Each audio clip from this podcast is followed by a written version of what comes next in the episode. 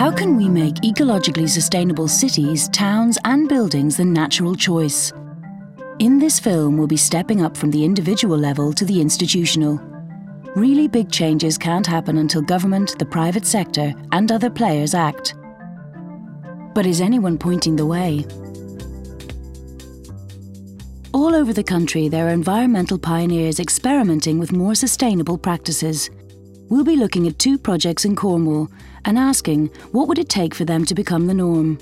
First off, the Eden Project everything we do, from in the office to transport to food to the, to the shop, you know, at the top, we try and be as sustainable as we can be. We took the regulation building standards, which were concerned with sustainability, and wanted to raise the bar slightly.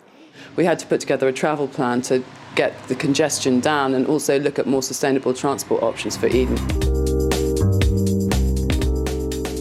The Eden project opened in 2001 near St Austell, Cornwall.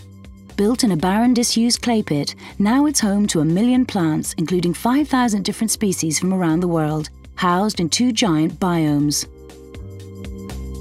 It aims to get its 1 million visitors per year thinking differently about their natural world. But more than that, Eden also serves as a cutting edge lab for sustainable practices. We'll be looking at their work in three areas with a big environmental impact building, transport, and food. The newest building here is the Core Education Centre. It's an expression of the Eden Project's aims to set new sustainability standards in both its construction and everyday use.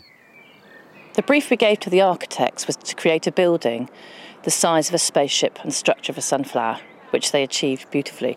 Every choice about the design was scrutinised against sustainability criteria. The waterproof skin for the roof is a good example. They wanted to minimise impact of the materials used, but maximise lifespan, and stretch the building industry's thinking about materials, such as mined metals.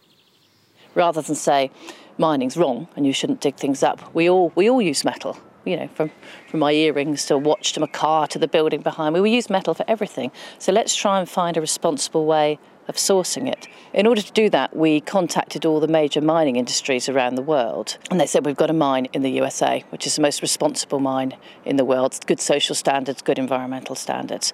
I said we want the copper from that mine on this roof. It took two years to trace the metal from rock to roof, making sure all the transport and processes were the most ethically and socially responsible.